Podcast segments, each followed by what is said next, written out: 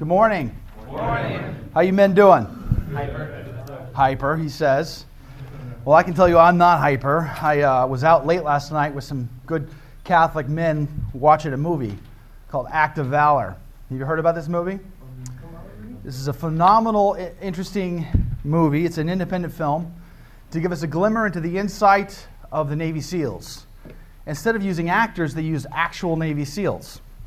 Real active duty SEALs, when they weren't uh, uh, stationed overseas, filmed this movie over the course of two years. This movie gives you an insight into the brotherhood of their fraternity. And I want to touch on that today. I come from a military background. My grandfather served in Korea. My mom's dad served in uh, World War II. My dad was career Army officer, or career Army enlisted uh, NCO. My uncle was wounded in Afghanistan. I've had two cousins serve in Iraq and Afghanistan. My sister was in the Air Force. I served in the Marine Corps. So I have an, I have an an understanding of military communities. What sets the Navy SEALs apart, apart from their training, their tactics, their capabilities, their physical fitness, is their brotherhood. You will often hear a Navy SEAL say, I know my brother so well that I know what he's thinking. And so we communicate visually. I don't have to ask him, I don't have to tell him where I want him to be. He'll be there because he knows that's where I want him to be. You see, when they go into combat, they need to know that everything is cool. They need to know that their brothers are there with them, that they would die for their brothers, but more importantly, for their brother's wife, for their brother's children. Their brotherhood is everything to them. Brothers in Christ, you are in a brotherhood. Brothers in Christ, you are in combat. No, you say, I'm a college student. I'm looking forward to the day when I get a big, cushy job with a big, cushy paycheck, the big mahogany desk, and the nice beamer. That's my life. By virtue of the graces you received in the sacrament of baptism and confirmation, you are not destined for a big, cushy job or a big, cushy desk or a big, cushy car of any kind. You are destined to become the king's men. You are evangelists. I said this last year. You're an evangelist who may one day become a lawyer. You're an evangelist who may one day become a doctor. You're an evangelist who may one day become an engineer or whatever else you feel called to. I hope you've discerned your vocation. I hope you've discerned your occupation because God has designs on both. But you are in a brotherhood. And you live in a culture that is adverse to your faith, to your way of life. I'll tell you a story. Last year, I was going to speak in Wyoming. I was giving a series of talks on salvation history. I got on the plane and I sat down next to this fine gentleman in the seat. And I, I took out my books and I took out my talks, and I was just going to spend this time preparing for what I had to talk about. And he was curious. He's like seeing my Bible and my catechism there, and he's like, uh, What are you doing? Oh, I'm, I'm just going to a men's retreat, going to give some talks. You know, I wanted to be focused. Don't bother me. I'm not interested. I want to focus. I got to spend this time getting ready. But he kept nudging. The Holy Spirit's like, isn't this why I sent you? Do you think I sent you to give a talk? I sent you to talk to this man. This is your mission. This is the talk you need to give. Okay, Holy Spirit, okay. Put my stuff down. So I started talking to him. He's a non Catholic, Christian brother, non denominational evangelical. What are you going to talk about? Okay. So I go into a, a sort of a summary of the talks.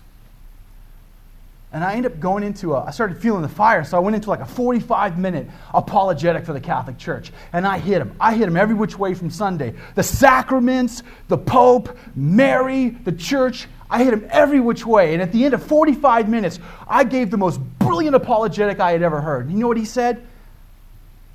That was entertaining. Oh, man, I'm a Catholic evangelist. You don't tell me it's entertaining. You tell me you're going to join RCIA tomorrow. I mean, I get a set of steak knives with the next convert.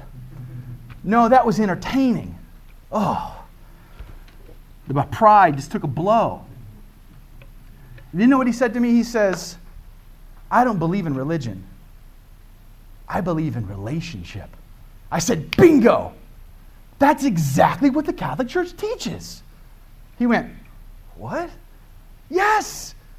We have a personal, intimate relationship with the King of Kings, the Lord of all creation. It's not me and Jesus from down the block. It's me and Yeshua, the King of creation. Let me give you an analogy. Let's say, for the sake of the argument, I am personal friends with the President of the United States. Me and the President, we are tight. This is the kind of powerful figure who, if I got myself into some real bad trouble, he could redeem me. And I know this man so well, I have his personal cell phone number. I text him whenever I want. I call him whenever I want. I need some me and president time. Every single day, I call him up and I just chat with my buddy. Does that therefore mean that I could show up to the White House whenever I felt like it? Could I just waltz into the Oval Office on a whim just because I needed some me and president time? Imagine if I just meandered up the, to the personal residence of the White House and interrupted a conversation between the president and, say, his mother. Excuse me, ma'am? It's just me and the president. I don't need you ruining our relationship, thank you very much, detracting from this. There'd be no possibility of that ever happening. I don't care how good of friends I would be with the president. There is protocol. He may be my personal friend. He may go he may stick his neck out for me to save me from some trouble I've gotten myself into. But there is no possibility that I could break protocol of the office that he possesses. I would have to respect the fact that he is the president of the United States and my friend. How much more for the King of Kings and the Lord of Lords? How we reduce our relationship to this idea of just being personal. Oh, it's just me and Jesus. As if Jesus is somehow contrary to the church he died to give you.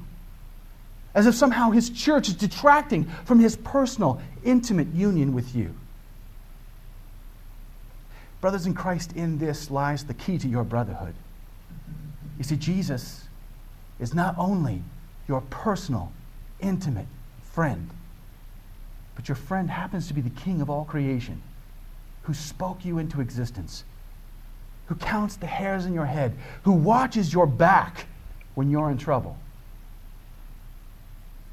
who witnesses before his Father in the heavenly sanctuary as a lamb standing as if slain, Revelation chapter 5. For you. He witnesses for you. So let me ask you today, brothers in Christ who are you? Who are you? Who do you want to be? What kind of man do you want to be? If your Lord will witness for you, dying personally for you, what are you willing to do for him? What is your personal commitment to your friend who loves you so much. Like the Navy SEALs who go into combat in a brotherhood, you, as I said, are in combat, in spiritual combat. These are your brothers. I wonder, does the brother next to you, to your right and to your left, in front of you and behind you, do they know what you're thinking? Do they know you so well that they don't even need to communicate with words? Do they have your back? Or do they leave you all alone on the battlefield to fall prey to lust and temptation? Never to say a word to you, but let you die in your sin. Sexual temptation is at the forefront. It is the tip of the spear that Satan uses to kill your soul. Let's go back in time. Genesis chapter 2. There, our Lord creates Adam from the dust of the earth, breathing his ruah, his spirit, into his body, giving him life. And then what's he do? He gives him dominion over creation. He is now a king. Then what does he do? He puts him in a garden sanctuary to work out of love for God. He is now a priest and he says, Go and multiply and fill the face of the earth. Now he is a prophet, taking the very image of God into the wilderness, cultivating society for God's glory and for the salvation of his people. He is priest, prophet, and king in the garden sanctuary. And then God says, It is not good that you have no equal. And so he puts man asleep and takes from his side the rib and fashions woman. Finally, an equal. Finally, an equal. Bone of my bones and flesh of my flesh. This is man's equal. Together, they are made in the image and likeness of God. And this image in Genesis 2 is the image of matrimony. On the seventh day, God forms his creation covenant between God, creation, and man. And it says in the very last verse of Genesis 2 that they are both naked and unashamed. Seven verses later, they are both naked and ashamed. What happened? What could have gone wrong? The last verse of Genesis chapter 2, naked and unshamed. The first verse of Genesis 3 1, the very next verse in sacred scripture, the most subtle, the most cunning of all the creatures, the serpent, enters in. What do you think Adam and Eve were doing when they were both naked and unashamed, when the two become one? You think they were playing Yahtzee? Maybe a little Scrabble? You think Adam was hoeing the garden and she was maybe doing the dishes? What do you think the one flesh union means? The intimate act between man and woman. When man gives himself completely, totally, and utterly to his spouse. That's what love is, brothers in Christ. It's total self offering. Love is never selfish. Love never seeks for itself. Love is always completely and totally giving.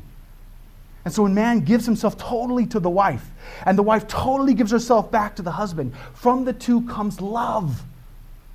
And as theologians say, nine months later, you give it a name.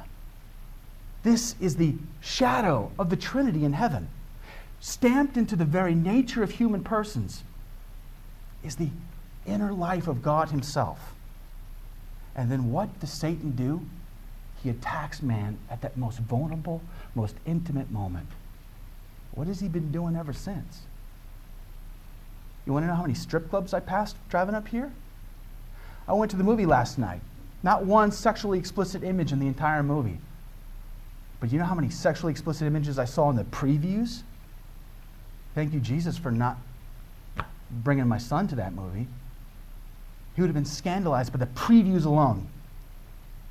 I can't go to a grocery store without having to fight for my soul because of the images on the rack. And I just sit there and I look at these, these, these poor women portrayed on this cover like that's somehow glamorous. Like my lust for them makes them whole. And then I look at the lady behind the counter checking me out and I just wonder, how does that make you feel? Are you wondering if I'm looking at you like I'm looking at them? Because you're my commodity today. I will use you, I will abuse you. That's what that culture does. Let me tell you another story about your family history, one you're all going to be very familiar with. You see, sexual sin is the spear of the, Satan's battle against you. And it has come through all of salvation history under Noah, under Abraham, under Moses. Even the 12 sons had it. I could, you want to see me after? I'll give you all the details. But let's look at Moses. Moses is called by God through a burning bush to go and set his firstborn son free from the slavery of bondage in Egypt. Now Moses sees the bush and he gets curious and he goes to see it. And then Moses, you know, is given this call and what does he do? He's a good man of God. He says, "Absolutely I'll go because my father has called me to it." No. Starts making one excuse after the other. But, but, but, uh, well, uh, you know, they, uh, they, they, were, they, were, they were trying to kill me, Lord, and, uh, you know, and, and I stutter, and uh, I've got balding going on, little love handles, I'm not good looking, I, am not articulate, I, I, uh, I'm not smart. God has had enough of his excuses. Moses, I'm calling you. Because I will use the lowest and the most foolish to confound the wisest and the highest. Moses went from being a prince of Egypt to a shepherd in Midian, the lowest of their society, with his stammering, stuttering tongue, because he was too fearful to go back because he had been rejected by his own people and sought his, his life from Pharaoh. So if he says, No, I'll send your brother Aaron. Aaron will be the prophet. You will be like God to Aaron. You will tell, tell Aaron what I want, and Aaron will tell Pharaoh. So he goes, finally. What's the first thing Moses says to Pharaoh? God said, Let my firstborn go because we're going to the promised land. We got to go. We'll see you later. Goodbye. No. First time Moses speaks to Pharaoh, it's, Let my people worship and come back. Wait a minute. I thought we were going to the promised land. What is this come back stuff? Brothers in Christ, you live in a culture that cannot stand your faith. What do you think the Israelites lived in? They lived in a culture that could not stand their faith. They were there 430 years, and they had lost their way. Their hearts had turned from the one true God and turned towards the false idols of Egypt, and they succumbed to the environment around them. Instead of converting that society, they were converted by it. Instead of being a light in a dark world, they became the darkness, and their consciences were diminished. God does not care as much about your physical well being, your material well being, as much as He cares about your spiritual well being. He cares more about your communion with Him than He does about how many dollars are going to be in your pocket. So you're a slave. Being a son of the Most High God is the most important thing ever. Slavery doesn't matter. The same word is used for giving service to Pharaoh as giving worship to God. Same Hebrew word. Why? Because when we offer everything up for God, it becomes glorious. When we offer what we have materially to sin, it becomes slavery. Do you do all things for the glory of God? Do you give excellence in your studies for the glory of God? Do you pour yourself out in excellence in everything you do? Or do you just sort of make your way by? What kind of man do you want to be? God cares first about how you relate to Him, second only your material well being. Matthew 6 says, Seek first the kingdom of God, and then everything else will be given to you. St. Teresa of Lisieux said, I get anything I want because I want whatever I get. When you align your will to God's will, you will find true happiness and peace and contentment. But when you drudge your way through this world, seeking your own way, you will find nothing but dissatisfaction, angst, anxiety, depression, and slavery. Moses finally has God pour out the, the 10 plagues, right? What are the 10 plagues? The 10 plagues are 10 judgments upon 10 gods in Egypt. Now, Israel is God's firstborn son. What does that make Egypt? No son of God at all? No.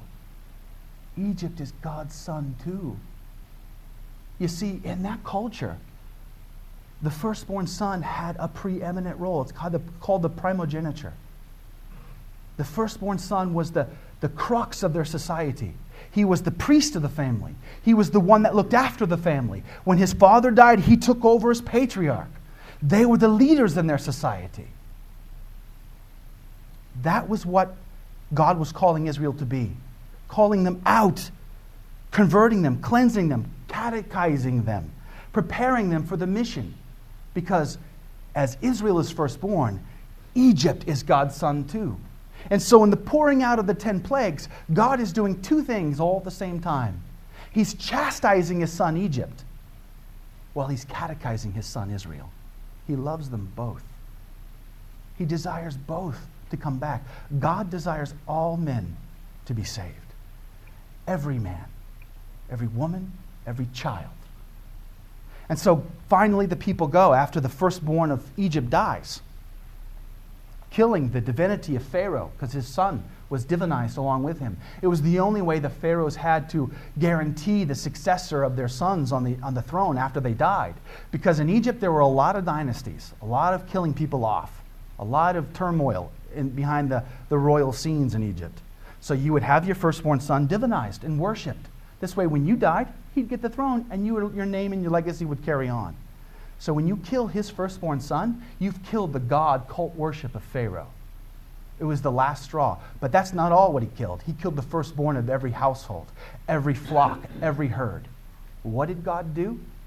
He left a power vacuum in Egypt like you can't even begin to believe. Imagine if tomorrow we woke up and every governor, the President of the United States, all the main leadership figures in our country were dead.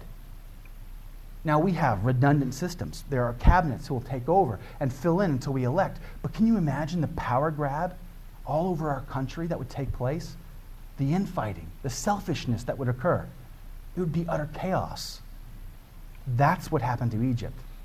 So they basically paid the Israelites off. Go, take all of our gold, get out, leave us alone. And then God leads them out, takes them all the way to the foot of Mount Sinai after the Passover. He has the 12 firstborn sons of the 12 tribes consecrated to God as priests, the firstborn priesthood, which goes back to Adam through Noah to Shem. Shem is Melchizedek in Genesis chapter 14. He passes that on to Abraham. Abraham on to Isaac and down through the sons. Now, here in Exodus chapter 19, at the foot of Mount Sinai, Moses has his 12 firstborn priests set up on 12 altars offering 12 Egyptian gods. He captures their blood, which is bulls and goats, and he puts it in a, a, a basin and he pours it on the altar which represents God. And then he pours it on the people. Can you imagine have all that goat blood all over you? And Moses says, Behold, the blood of the covenant. Does that sound familiar to you? You ever read Luke chapter 22? What does Jesus say with his chalice? Behold, the blood of the new covenant. And who is he saying that to? Oh, it just happens to be 12 men. Huh. What a coinkydink. If those 12 men on 12 pillars were offering sacrifice and they were priests, what do you think these new 12 men are? They're priests. This is the high point of the Exodus account. Exodus 19 through 24. It's the moral law. There is no daily sacrifice. There's no clean foods versus unclean foods. There's no washing requirements. There's none of that. There is just the moral law, the Ten Commandments. It's being a good person and doing the right thing for everyone. He gives them the command to be a royal priesthood in Exodus 24. A royal priesthood. Why? Because you are the firstborn son. Your job, all of you, every single one of you, is to go out into the world and bring my other children home. As a royal priest, you are the priest, they are the lay folk. This is the height of that Exodus account. What happens next?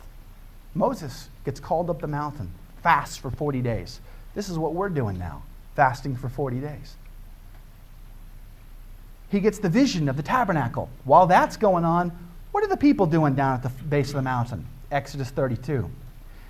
Aaron's there with these 600,000, 1.5 million Israelites. You, you pick the number. And all of a sudden, a faction arises, and they go to Aaron. Aaron's the prophet who stood before Pharaoh boldly and courageously. And they say, Aaron, as for this certain Moses, uh, Moses, who is Moses? Oh, yeah, I don't, we don't even know if he's coming back. Rise, get up, make us gods so we can worship. Moses, I mean, Aaron, rather, being the man of God that he was, the bold prophet that he was before Pharaoh, of course he stood up and he said, I will not we will worship the one true God. We left Egypt. We cast off the Egyptian idols. We will not go back. No, he doesn't do that, does he? What does he do? He says, Okay, that's a great idea. I like that idea. That's a good idea. Yeah, yeah, yeah, yeah. This is cowardice. This is cowardice. We saw the same thing under Adam in the Garden of Eden when he was uh, faced with Nahash, the great serpent which is described as a dragon in Revelation 12, not as a garden snake. Or Leviathan in the book of Isaiah. And he had a choice save my skin or save my soul. I choose my skin, let the soul go. Jesus says, Fear not the, bo- the one who can kill the body. Rather, fear the one who can kill both the body and the soul and throw them into the fires of Gehenna. So Aaron is like another Adam, a coward, faced with a mob. It would have been better for Aaron to stand up for the one true God and been killed by this mob than it would have been for him to do what he did. Because what does he do? He takes their gold and he fashions the golden calf. Now ask yourself, why the golden calf? Do you know how many gods there were in Egypt? Tons. They worshiped gnats, frogs, the river, uh, uh, uh, crops. You name it, they worshiped it. So why the golden calf? This is the Egyptian god Apis. Apis is a very interesting Egyptian god because he's young, virile, good looking. He is the God of wealth and power. He is the God of sex and fertility. So, what does Aaron do here? He fashions the golden calf and he sets it up and he says, Behold, the God who led you out of the land of Egypt. Whoa, whoa, whoa, time out. This is not the God who led us out of Egypt. Was a pillar of fire and a pillar of smoke last time I checked, not some golden calf. What is Aaron doing? He's stacking his deck in his favor. He's playing at both sides. He's keeping all of his options open. You don't know what this is like, right? You've never compromised your moral beliefs on anything because you've been surrounded by a bunch of people who don't believe like you do. No, you've always kept the line, right? You've always stood up and done the right thing no matter what, no matter the consequence, right? I can tell you, I'm more like Aaron than I am like Christ. He kowtows true worship to Yahweh to compromise a society that has become corrupted. He has corrupted the liturgy. And so he's playing it both ways. He says, Tomorrow we'll hold a feast to Yahweh. And so what do they do the next day? They hold a big fancy feast. They eat all this food, which harkens back to Exodus 24, when God fed Moses after swearing the covenant. But what do they do next? It says they rose up to play. This is a euphemism for an orgy.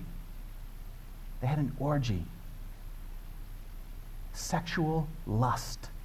This is money, sex, and power. Sex, drugs, and rock and roll. Right here in the, the Exodus account. This is now the fall. Just as Adam had a fall, so the new, the new Adam, Israel, has its fall. And the ancient rabbi said this was just as bad as Adam's fall. Sexual temptation plagued them, and they fell prey to it. So Moses comes down the mountain, smashes the Ten Commandments, and he takes the golden calf and he, he, he makes it into a dust. He boils it down and creates dust out of it, throws it into the water, forces the Israelites to drink it. Why? Because that was the prescription in the book of Leviticus for an adulterous wife. When she was brought to the, temp- to the tabernacle, she was forced to drink water filled with dust. How is that significant? To remind us all that we are the spouse of God and we have, uh, we have been adulterous. We have turned our backs on him. The book of the prophet Hosea makes this even more clear. God forces Hosea to marry a prostitute. Why? So you will know what it's like to be me, married to a spouse that cheats on you, that abuses you, that turns your back on you and stabs you every chance she gets. But guess what? I will die for her because I will remain true even if she never does. Israel was called to be a kingdom of priests, to go out into the world. And they forfeited their role as firstborn of all the families of God. They forfeited it. Instead, the Levites now uh, hold this office. They weren't supposed to hold this office, but they were the only men of God who stood up and said, I will stand with Yahweh. And they drew their swords and they slaughtered 3,000 of their own people to cut off the evil corruption because a little leaven leavens the whole lump. You want to save the specimen, sometimes it's necessary to cut off a hand or pluck out an eye. Jesus may have spoke on that issue in the Gospels. What kind of men do you want to be? Who are you? Who are you? Brothers in Christ, you live in a society that can't stand you because you're sitting in this room, because you say, I'm Catholic. How many generations have we been contracepting? The price of sin is the sin itself. The chickens have come home to roost, brothers in Christ, and it's now in your day, on your watch. You will pay a bigger price than the generation before you.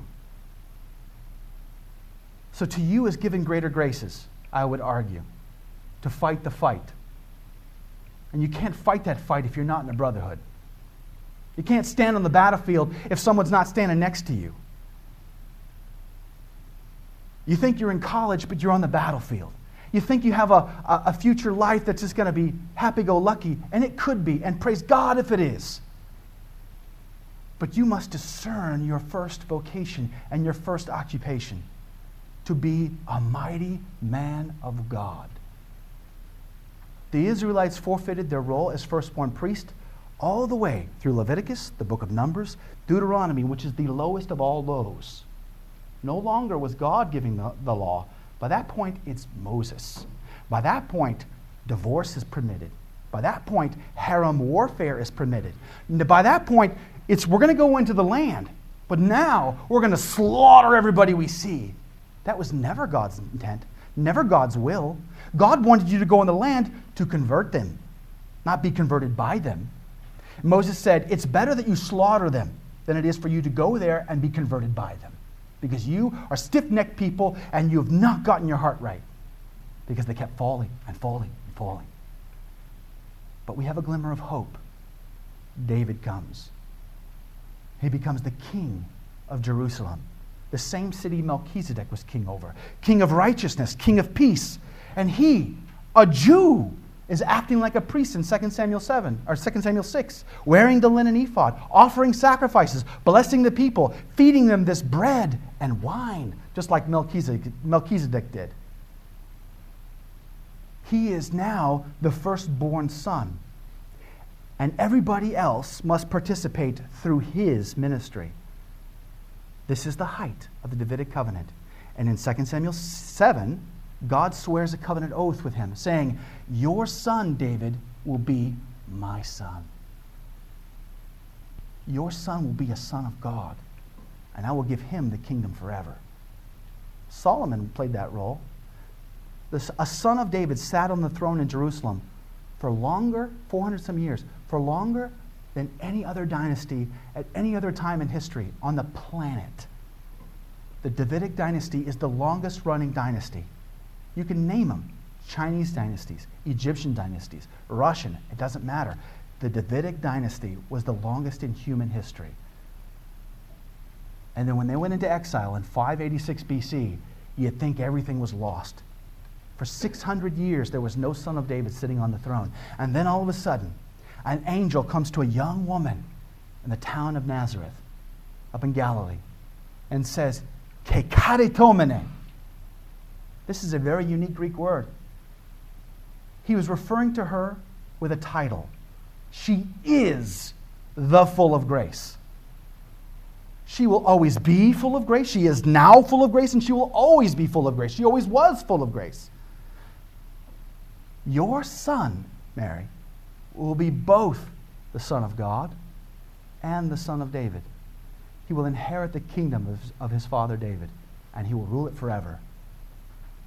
You serve a king, but you have no idea what that means. Because you're like me, 21st century Western Americans.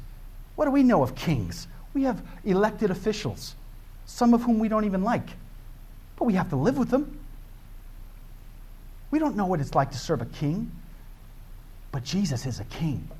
He's not like a king like you see in the movies, a king like you read on a Hallmark card. He is a king who has a court, who sits on a throne, who has ministers. He has a queen who happens to be his mother. The same thing for David. In the kingdom of David, Solomon had a queen mother. Solomon had 12 princes who fed his house with bread. He had one of those princes was a Al Habayit, the over the house, or Segen HaKohanim, the one who bore the keys who is a father to the inhabitants of his house. Isaiah chapter 22. Jesus has all of these things because he's taken the Davidic kingdom and he's perfected it. You serve a king. You are the mighty men of the king. That is who you are. Now, you might not like it, you might not feel comfortable with it, but it is time to become men.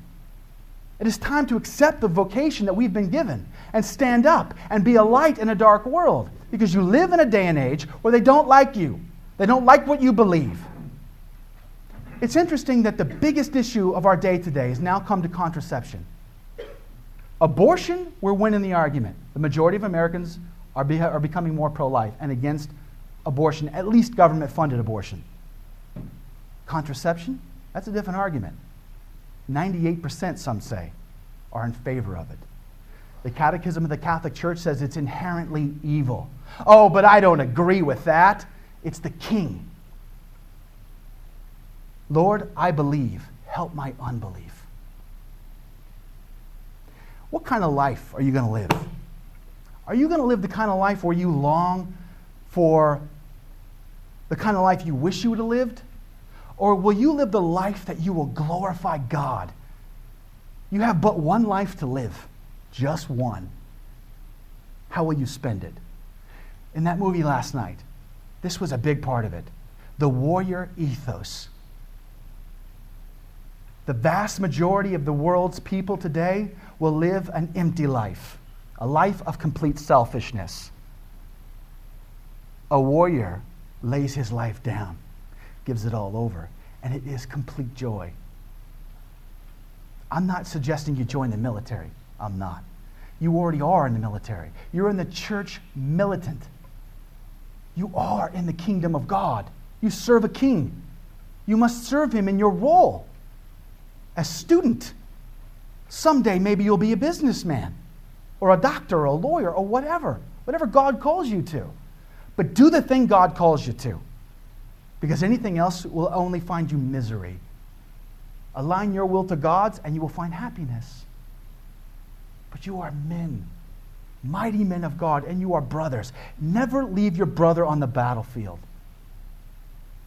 How many times have you seen a brother in Christ addicted to pornography or masturbation or contraception, premarital sex, abortion? I've done them all. I've done them all. Thursday night, I'll tell you more about it.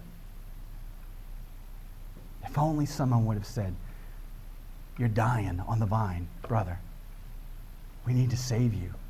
I can't let you hang here. Because the devil wants nothing more from you than to lie down on the, the battlefield and do nothing.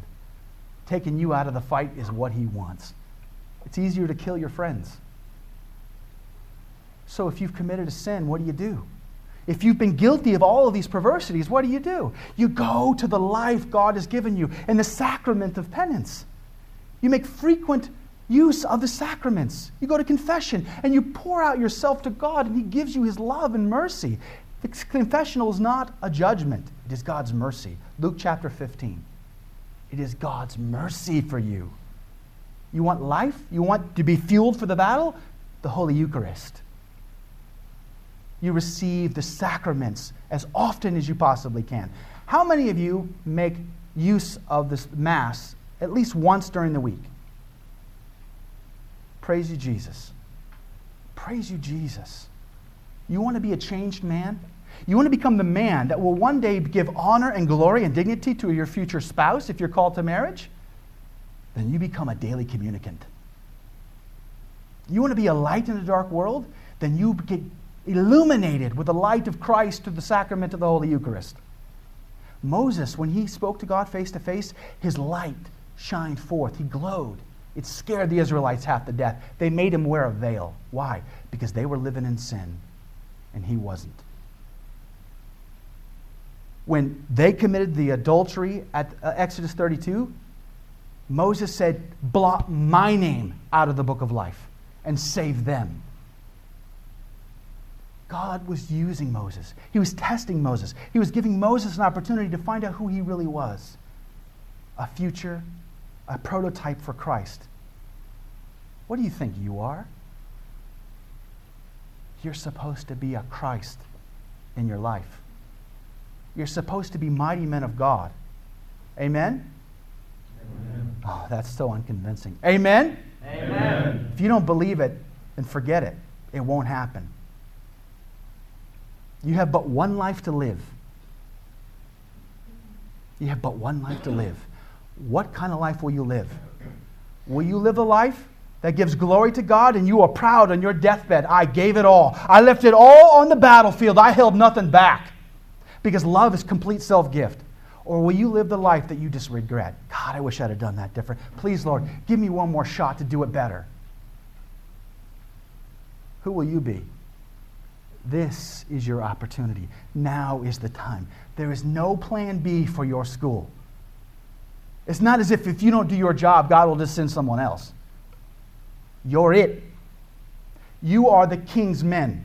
You are the mighty men of God. Amen?